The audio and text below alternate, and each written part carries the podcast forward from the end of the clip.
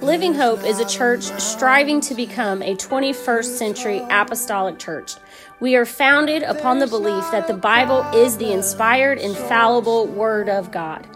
We believe in the Great Commission and we are endeavoring to share the gospel of Jesus Christ with love, mercy, and truth.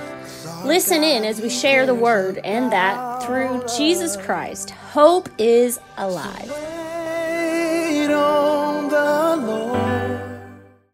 Psalms chapter 34, beginning in verse 1. A psalm of David, the prologue reads When he changed his behavior before Abimelech, who drove him away and departed, David writes these words I will bless the Lord at all times, his praise shall continually be in my mouth. My soul shall make her boast in the Lord. The humble shall hear thereof and be glad. Verse 3, he continues, Oh, magnify the Lord with me. Let us exalt his name together. I sought the Lord, and he heard me, delivered me from all my fears. They looked unto him and were lightened, and their faces were not ashamed. This poor man cried, and the Lord heard him. Anybody ever been there? And saved him out of all of his troubles. Finally, he ends up here, just this first portion the angel of the Lord encampeth round about them that fear him and delivereth them. So lay your Bibles down, your device, whatever you've got there. Would you lift a hand with me and pray one more time? Lord, we love you this afternoon. Thank you for enabling us, allowing us, Lord, to come back into your presence, God.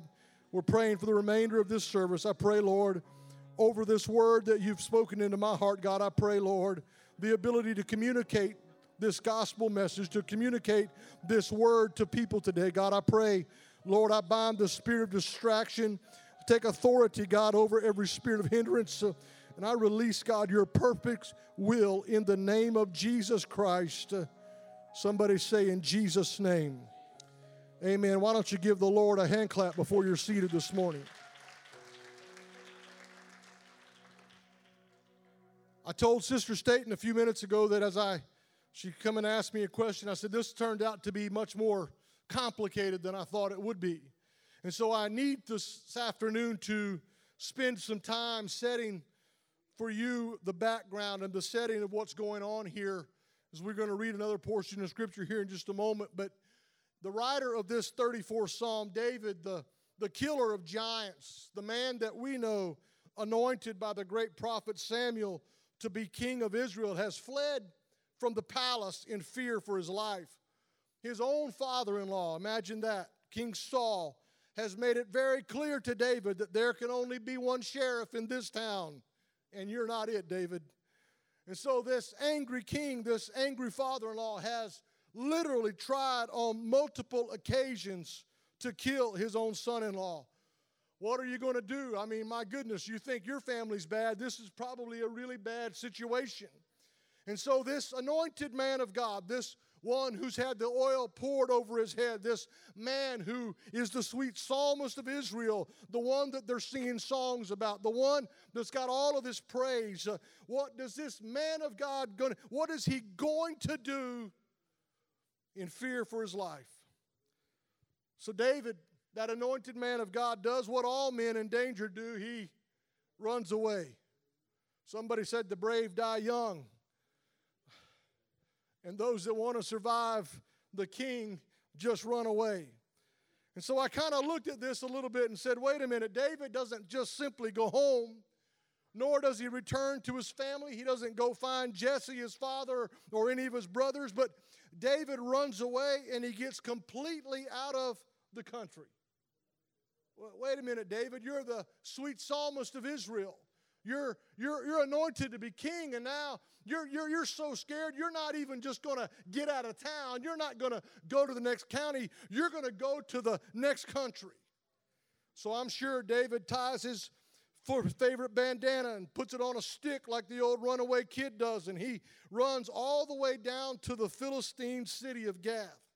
Can you imagine the desperation in this man, in this psalmist, in this child of God. Can you imagine that he's going to run all the way down into a foreign country, into the enemy's camp? And in his desperation, this man of God trying to find refuge, trying to find safety, trying to find a home in the midst of his enemies. I can't even wrap my mind around all of this. David runs to, of all places, I can't just really, I find it hard even to tell you, of all the places that he can run to, he runs to the hometown. He runs to the birthplace of Goliath of Gath, the giant. Tell your neighbor that's some crazy stuff. Jerry Springer could do a, a series on that one. That wouldn't even be a show. And so David has ran away and he's, he's fled in fear, and seemingly he, he succeeded in getting away from, from Saul. And no doubt David is thinking, this is the last place on earth that Saul is going to come looking for me. I'm like, wow, can you imagine? Really? I mean, you know, you talk about jumping out of the pan into the fire. This is really what David is doing. But if you will turn with me, uh, hopefully they'll put it on the screen. 1 Samuel chapter 21. Want to pick up the story now. David is facing not just the threat of King Saul, but another threat. 1 Samuel chapter 21, verse 11. And the servants of Achish said unto him, Is not this David, the king of the land? Did they not sing one to another of him in dances, saying, Saul has slain his thousands and David his ten thousands? And David laid up these words in his heart, and he was sore afraid. How much more afraid can you get?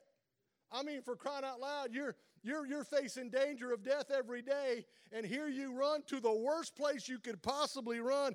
And now, because all, all of these people are recognizing you, you're even more afraid that your fears got fear.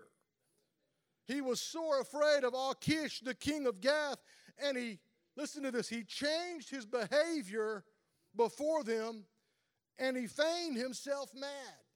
He acted like he was a crazy man and he, he scrabbled on the doors of the gate. He began to write with his finger just ineligible things, and he began to let the, the spit fall down through his beard. And, and they thought he was crazy.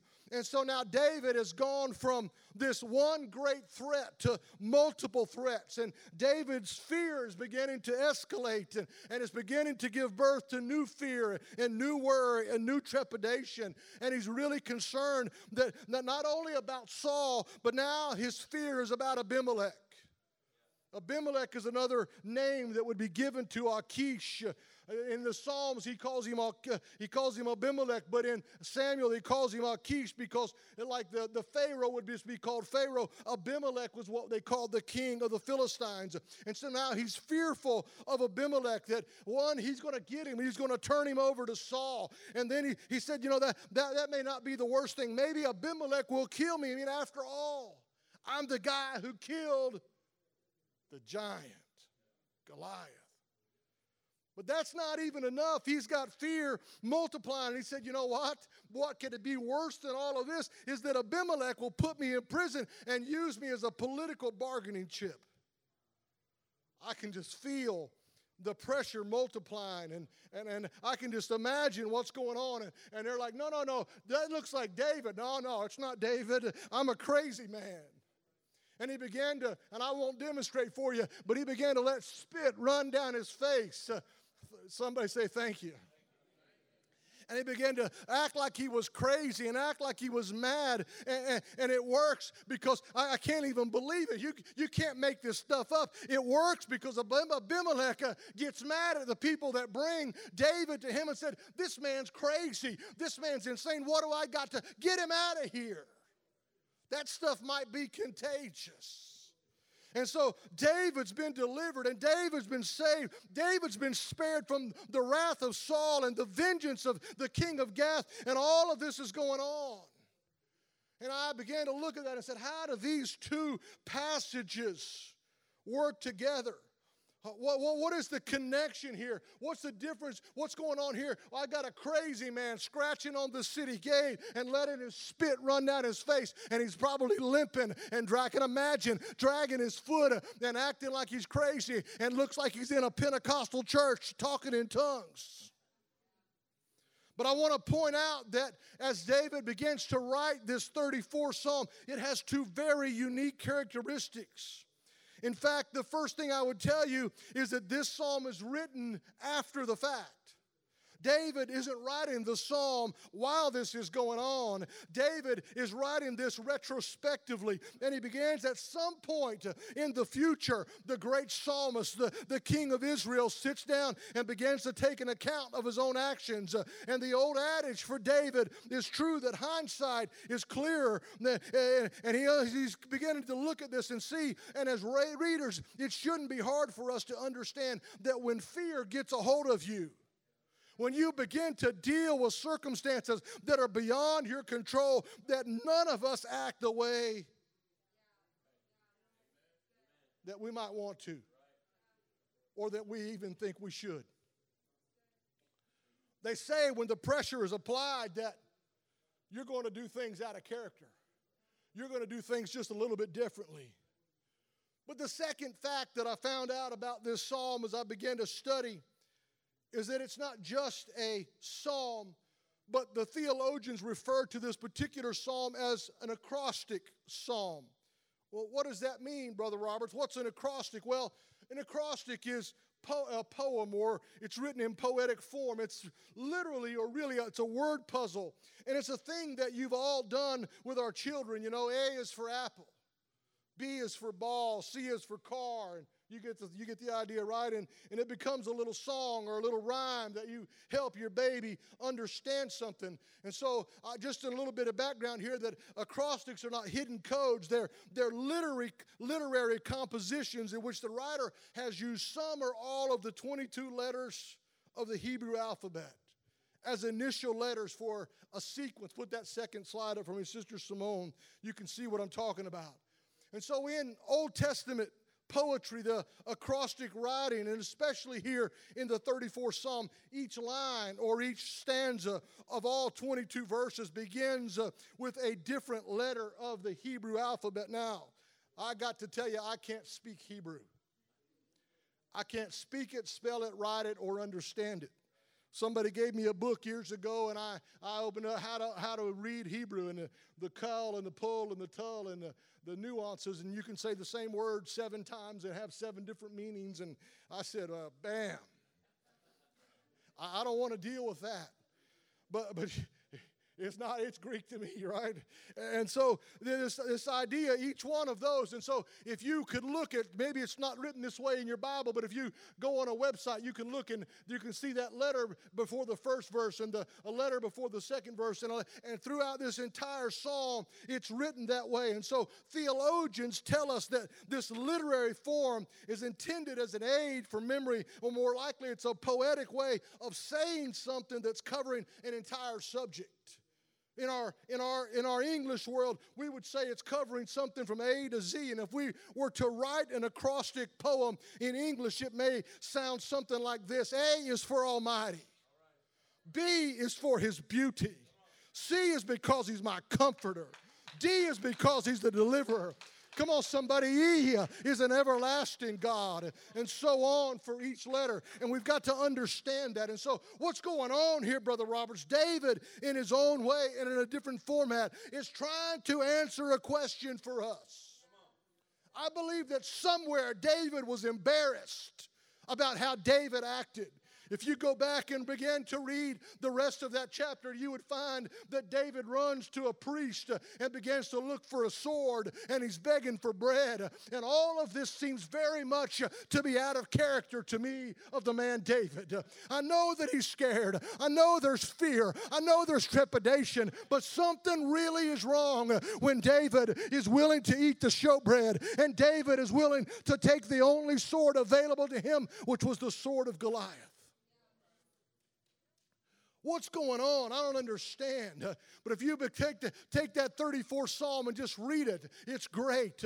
It's, it's a wonderful psalm. They're great verses of Scripture and they bring great comfort. But if you begin to break them down in an acrostic form and understand that there's something going on here that's bigger than what's meeting the eye, you're going to understand what, is, what is David trying to do? David's trying to compose for us several thousand years later. This is what the redeemed redeemed person looks like. Uh, this is how you live a life of redemption.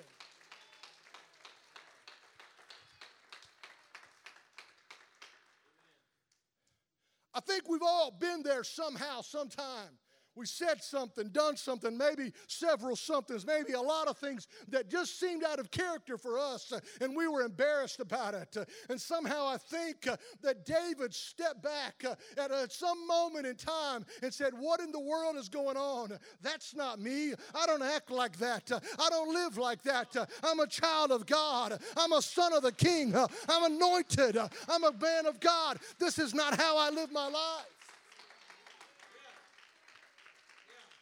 But the only connection between 1 Samuel chapter 21 and this beautiful psalm that is written in great poetic form is the prologue that says when he got before Abimelech that David changed his behavior.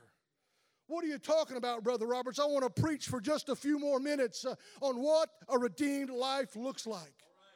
I wish I could tell you that I acted the way I should act in every setting. I wish I could tell you that I'd always done the right thing and always, always reacted the right way when something happened, but it's just not true. And so I'm not mad at David, uh, but as I began to look at this, uh, and I'm not going to get through all 22 of these, uh, but if you begin to look, you're going to see there are some characteristics, there are some, some rules that go to the life of the redeemed. A is for Almighty. B is because of his beauty. C is because his compassions are never going to fail. Come on, D is because he's my deliverer. Come on, somebody. You can jump up to H and say, He's my high tower. You could go to N and say, He's got a name that's above every name. You can run to S and get out of order and say, He's my salvation. But in the middle of all of his fear, David forgot who God was. I'm not mad at him. Somebody throwing javelins at me, I'm not going to stand there and take it like a man. You remember when we were kids getting a, a fight on the playground? Hit me. That's a stupid thing to say. No, no, you hit me first. No, you hit me first. What is wrong with you? Stop it. Don't ask somebody to hit you. You might get what you asked for. It's going to hurt. Don't be, don't be dumb. Okay? Your mother taught you better than that. If Johnny jumps off the cliff, are you going to jump off the cliff too? Your mother told you. But what David was trying to do, he said, This is bigger than me. This is bigger than just David uh, because everybody's going to be where I've been. Uh, and I want you to understand that there are some characteristics uh, that go with the life of a child of God. And so he began to look at the first letter in the Hebrew and he said, You know what? I want you to understand. You got to see what verse 1 says. Verse 1 says, You know what? He said, I will. What? Put verse 1 up for me, sis. He said, I will bless the Lord at all times. His praise is going to continually be in my mouth. What, what, are you talking about, David? What, what are you talking about, Psalmist? Uh, David said, You know what? My point is, uh, I want you to understand something. The life of a redeemed person is always characterized by worship of God. I don't care about pandemic. I don't care about Saul. I don't care about Gath. If you're a redeemed person, you got to know A is for apple and B is for ball. But my life is a life of worship. I'm a worshiper. Not just sometimes, not just when I feel like it, not just at church, but I am a worshiper of Almighty God. No, no, no. He's going to start right here. I can't tell you what the first letter is. It looks like Hebrew and Greek to me, but David said it all starts right here where I made my mistake. I forgot who I was. And I, I'm the sweet psalmist of Israel. I'm anointed to be king. I'm a servant of God. I sang and played my harp countless nights under the stars, and the first javelin knocked me out of what I know to do, and my worship turned into terror, and my worship turned into running. And I come to preach to somebody that this pandemic is not who you are. Staying at home and watching church on TV is not who you are. I'm a worshiper. I'm a worshiper. I was created to worship Him, I was created to give high praise.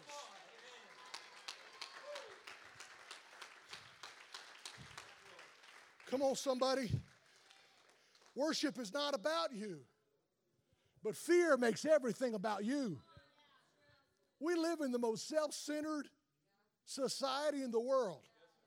Now, I don't have Twitter and I don't have TikTok and all that. I don't know. I don't have all that stuff. But I got Facebook, and I got it for a specific reason. All right? And I, and I, I got it because there's some information I want off of it. I want to be a better fisherman. That's horrible, ain't it, Brother Roberts? That's what I got it for. Right? And, and I got it so I can connect with family that lives thousands of miles away that I can't see. And some of you that sent me friend requests, don't be mad at me because I won't accept them. I'm not mad at it, but understand there's a, there's a purpose in that. But I, I, I hate, Pastor, I hate sitting at home in my pajamas watching church. And there's just something that just got in my cross said, This is not who I am. I mean, it, you can sit there with your hair unbrushed and your fuzzy slippers on, and you can sit there and it's convenient, and it's, and, but that's not who you are. That is not who you are. But it begins uh, when you recognize uh, I am a worshiper. I am a praiser. I was created to lift up God. I was created to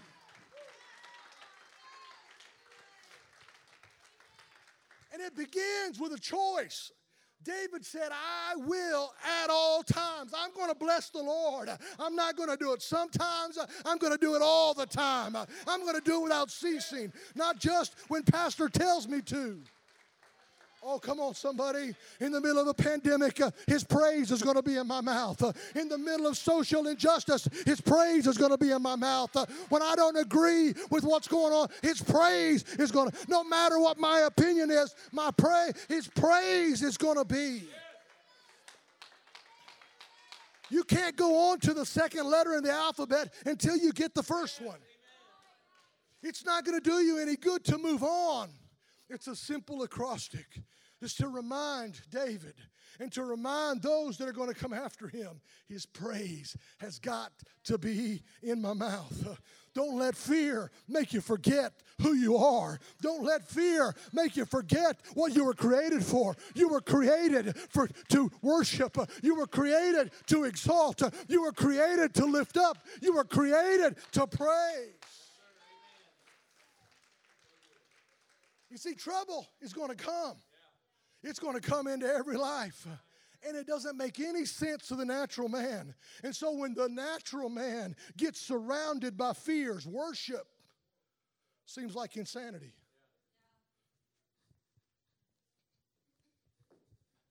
He's back to scribbling on the gate.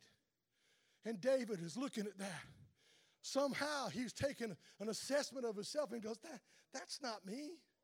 I, I, don't, I don't understand. How, how did, that's not how the redeemed live. That's not, no, no, no, no, no, no. That's not how, but see, David didn't understand. It's really not just about David. David began to, to write this psalm. And if you look at it in English, uh, it's just words on a piece of paper. But if you looked at it in the Hebrew, there'd be the first letter and the second letter and the third letter. And over the years, uh, those Hebrews, uh, they began to teach it to their children and they began to make that a rhyme and a song and a poetic thing. And those little Hebrew boys, uh, they got taken down into captivity. And that king said, It's time for you to bow down. When the, when the music sounds, uh, you bow down. And those boys have been taught to hear, O Israel, the Lord our God is one. And those boys have been taught, You're not going to serve any other God. And they said, No, no. A is for Apple, A is for Almighty. And I'm not going to bow down before you, O King, even.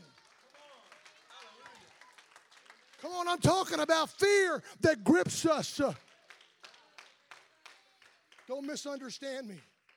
I'm for every precaution that we're taking. I believe we need to be cautious, like Pastor said, but not fearful, because fear will change and, make you forget who you are. I was made to worship, I was made to be in the house of God, I was made to lift Him up, I was made for His glory. But those boys said, King, we're not going to bow. You're not going to bow? No, we ain't going to bow. Well, I'm going to kill you. Well, we ain't going to bow. What? See, David said, I acted this way, but you don't have to. I went through this, but you don't have to. Oh, come on. Isaiah began to show us a picture. As apostolics, we understand this. Worship is always in order. But the truth is, sometimes it's easier to complain than it is to give thanks. I'm tired of this. I'm sick of this. I'm upset about this. I don't like this. And we throw our opinion out there. It's all political. It's all, and you can do whatever you want to do with it, and that's fine. But I wasn't made to complain. I wasn't made to whine. I was made to worship. I was made to praise. I was made to lift Him up. I was made to thank the Lord. I was made to give Him glory. That's who I am, and I'm not going to let fear take away who I am. I don't need the sword of Goliath. I don't need the showbread. I need the house of God. I need the presence of God. Amen. But if the only place, if the only place you can worship is in this building, you missed out uh, on who you are. David got in that situation. He backed around. He said, What's going on? So I'm going, This ain't me. This is not how I do it. So I'm making a choice. I'm not going to give honor to fear. I'm going to give honor to God. I wish somebody would just magnify God. I wish somebody would just worship the Lord. Come on, David's got a recipe. A is for Almighty. A is for worship. I will. It's my choice. It's my commitment. My humanity says, oh no, you got to run. And I'm telling you, running is, is a good thing at times. I believe in separation. I believe in separation. If there's a snake right there, I'm making separation. Mm-mm. Love y'all. Love your baby, but if it's between me, you heard me say, if your baby is between me and safety, that's my footprint in their backside. I'm sorry. I will be repenting for a long time, but I don't get your baby between me and safety. I believe in that. But I don't want all of the churn and the fear. I'm tired of jumping out of the pan and into the fire. I'm tired of running from Saul and running from Gath and worrying about what's going to happen. I was made to worship. He's the Almighty. He's indescribable in His beauty. He's my comforter. He's my deliverer. He's the everlasting God. He's a faithful God. He's got goodness and mercy. Come on, somebody. I was made for this.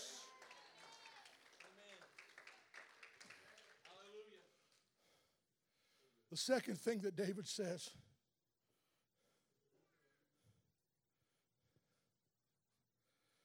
that David does, rather, is he changed his behavior,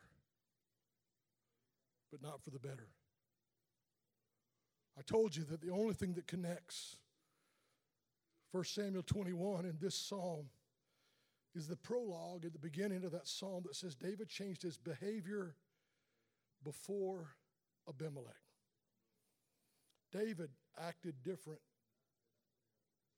out there than he would in here. David acted different before the kings of the world than he does before the king of kings. Now, you got to understand something. Danger and fear will always cause men to change their behavior. It's just a fact of life, it's just what it is. But I believe that David wrote this in that poetic form so that somebody can understand wait a minute, that's not who I am. That's not who I am. That, that is just, that's just not me. And so as men begin to change their behavior, just because the world around them is changing. Can I tell somebody don't change your behavior just because circumstances are changing? Don't let don't don't let the world take away your song. Don't let the world take away your worship. Don't let the world take away your identity as a worshiper. I know it might be my living room. I know it might be the bedroom, but I was made to worship. I know I don't like uh, to, to worship uh, when I'm watching on TV, but I wish somebody who's watching watching from home would just lift a hand. This is not who you are. This is. Don't let the pandemic uh, change your behavior. I am a worshiper and I will worship. Come on, I'm not going to run away from everything in this world. I'm not going to run away from every fear, but I am going to worship God. Oh, come on. Come on, the sweet psalmist uh, is running in fear because he's gripped uh, with terror. But I want someone to understand I'm not mad at David. I would most likely run away. But if somehow that word of God could get, A is for Almighty. Where, where are you going? A is for Almighty. Man, I'm scared. B is for his beauty. I got to go, I got to go, I got to get away. No, no, see, it's because he's my comforter. No, no, no, I, I'm scared, I'm scared. It's not just Saul, now it's the king of Gath and all of these other people. They recognize me. He is because he's everlasting. And somewhere David said, This is going to cause me to turn around. This is going to cause me because my behavior can't betray me. A little tie changed his behavior. Too many people come to church uh, and live one way and walk out the door and live another way. And this pandemic uh, has begun to expose that. Uh, and you say one thing in here and you do another thing out there. But the Bible says it ought not be so. He said that you shouldn't have two springs coming out of the same well, but you ought to be a child of God in whatever circumstance. I'm a worshiper. I'm a praiser. And when, when the world is around, I'm not going to change my behavior because a guest shows up. I'm going to not stop. A, it's a spirit of intimidation. We get around our dinner table at home. Oh, God bless us. Thank you for blessing my family. We get out in the restaurant. Jesus bless food. Amen. Come on, you know it's the truth. Somebody's going to be sitting down at dinner in a restaurant real soon. They're going to go, A is for Almighty. B is for His beauty. C is because He gave me courage. D is because He's going to deliver me. A is because He's everlasting. And F is, come on, somebody, I want to preach. Don't change your behavior just because your circumstance changed. Don't change who you are. I'm a worshiper. I worship God. I was born and created to lift Him up.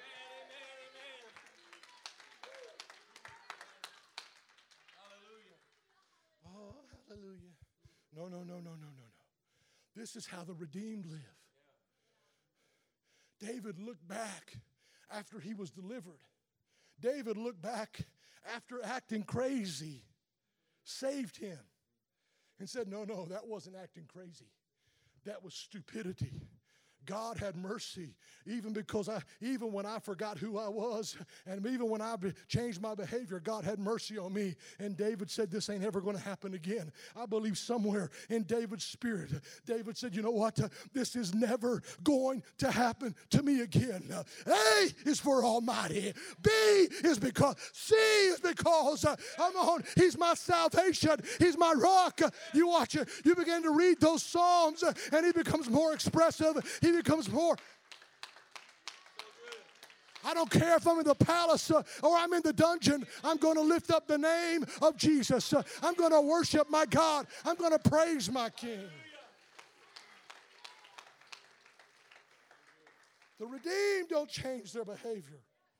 Daniel prayed every day at that open window twice a day, and the circumstance changed. Can I tell you, Pastor, the law changed. Don't you do it. Don't you do it. But old Daniel, he walked over and opened the door and he kneeled down and said, I am a worshiper, and began to magnify the Lord and began to praise God. He said, You know what? The circumstance might change, but my behavior will not. I wish I had some help in this place. My behavior is not going to change. Oh, my soul is going to make some boast in the Lord.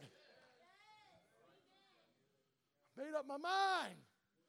No matter what happens to me in this life, I'm a worshiper. No matter what happens to me in this life, I'm a praiser. No matter what happens to me in this life, uh, I'm not going to change my behavior. Well, it's so inconvenient to come to church. Mm. It's my behavior. it's not just what I do, it's my identity. It's who I am. Fear caused David to run from one bad situation right into a, a, a, worse situation. And if you let fear get a hold of you, you're going to lose your identity. David, the worshiper, is reduced to David, the madman. David, the praiser, is reduced to David, the insane man, foaming at the mouth, scratching illegible things. David, that's not who you are. David, that's not what you do. You're the sweet psalmist. You're the worshiper. You're the, come on, David, be true to who you are. Magnify the Lord.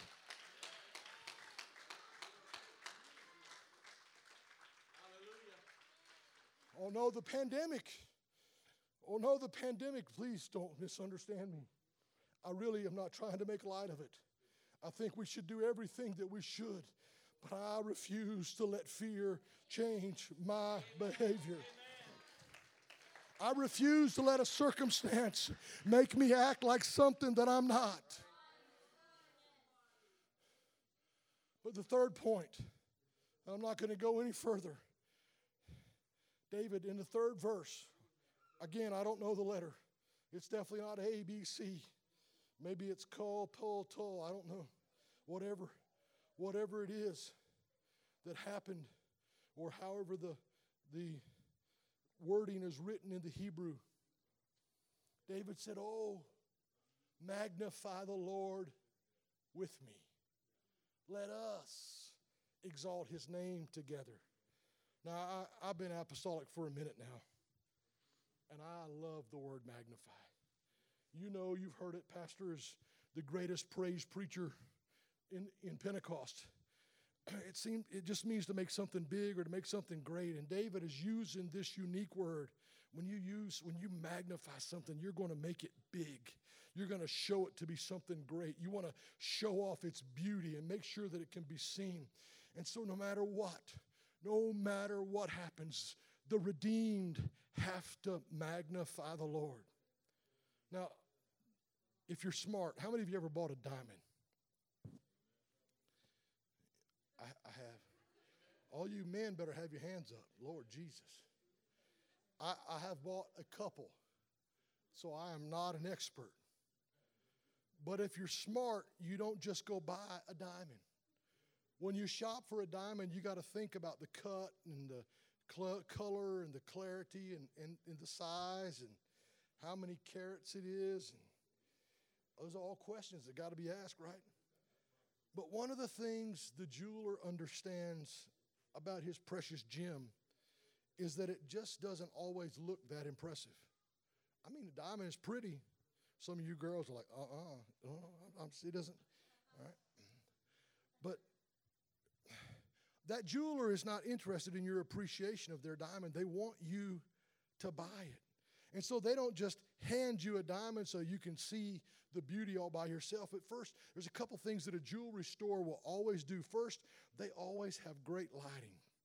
They want those jewels to shine.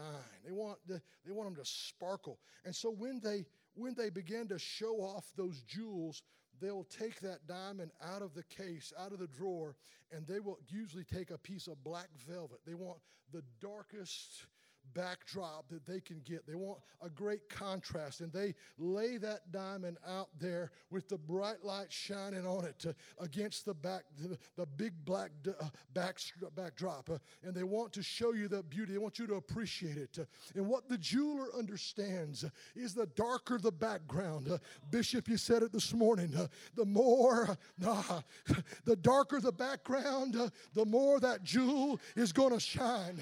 the dark, come on, somebody. I know it's a dark day. I know they've shut the doors on the church, but somebody, I got through A and I got to B, but now I'm getting to C. I want somebody to know, oh, you got to make sure you get it in the right perspective. What the, pandemic wants to get between you and the great diadem. The pandemic wants to get between you and the light. But what the jeweler would never do, he would never put the backdrop on top of the on top of the, the valuable thing. He's always uh, going to make sure the value is put between you and the backdrop. And so David said, Oh, magnify the Lord with me. I'm telling somebody the, the coronavirus has made itself in between you and God. You got to make sure you switch it around and get God facing the backdrop. Because the darker it is, the brighter he's going to shine. David said, This is not who I am. I am a worshiper. And somehow I let the darkness get between me and the light. Oh, you need to read the Bible. The Bible said a great light has appeared to them and it shined into the darkness and the darkness couldn't understand it. You know what? That, oh, all of this stuff wants to get between you and God and it's going to cause you to act like somebody you're not and to behave like somebody you're not. But when you get to the place where A is for Almighty and B is for beauty and C is for comfort and compassion, then you're going to understand I got to put it in the right perspective.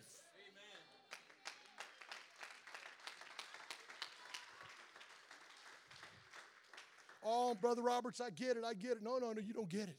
No, no, I get it. No, no, you don't get it. Why? Because every time you turn on the news, every time you turn on the radio, they're trying to put the backdrop between you and the light. They're trying to propagate fear. They're trying to propagate terror. They're trying to come on. You've gone from Saul to Achish. You've gone from Saul to Abimelech. You've gone from the pan to the fire. And all they want to do is pump fear and terror. But not me. I'm turning up the light. I'm making sure the backdrop is in the back and the light is in the front. David said, That's not who I am. I'm a magnifier. Somebody give me that magnifying glass. I'm going to make the things of God bigger. I'm going to make the. Oh, oh, I don't need the house of God. Yes, you do. Oh, I'm okay. I'm okay in my fuzzy slippers and my jammies watching on TV. No, you're not. Uh, you're not. You got to magnify the things of God. David said, Oh, come, let us. What you need to understand is worship. Hear this preacher, Brother Andre, come and play. Worship is a unifier. Oh, come, let us magnify the Lord together. No, no, no. Fear is a separator. Fear says you're black, you're white, you're yellow, you're brown, you're red. but worship says, I'm a child of God. Worship says, I'm a son of the King. Worship says, quit running away and stand. Come on, somebody. I'm a worshiper. A is for Almighty. B is because He's beautiful. C is because He's got comfort. I got an S for salvation. I've got the power of God in my life. I've got hope. Come on, somebody. Can I get an H for somebody? I was running away. I was in terror and I was in fear. But somehow it began to appeal to me. Oh, God. I'm not okay in my living room. Pastor, you look great on camera but I'm not okay in my living room. That is not who I am. Fuzzy slippers don't belong in church. I'm sorry. You have to forgive me and get over it at some point. Come barefooted if you have to, but fuzzy slippers just ain't okay because that's not who you are. Don't let your behavior change because of a circumstance. But oh, somewhere don't let the fear of this world, don't let the circumstance of the day reduce your praise to a little light hand clap. Don't let it reduce you to I just paid attention. But let somewhere, somebody's got to get some backbone and say, I will. I'm going to praise God. It's going to be a continual thing for me. It's not a one time thing, it's not a sometime thing, but I am a worshiper. I am a praiser. I'm not going to let this world change my behavior. I'm going to still pray. I'm going to still read my Bible. I'm still going to fast. I'm still going to be there when I can, when the church is open. Why? Because it's not about me, because I am a unifier. I watched I watched yesterday somebody several people posted Brother Jackson, I'm not even sure where he was.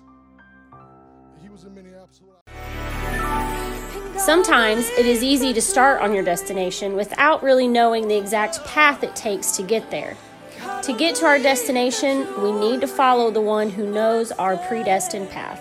So be sure to subscribe and watch us on Facebook Live every Sunday at 11 a.m. Eastern Standard Time, and also visit us at www.livinghopemd.com. So I'm gonna wait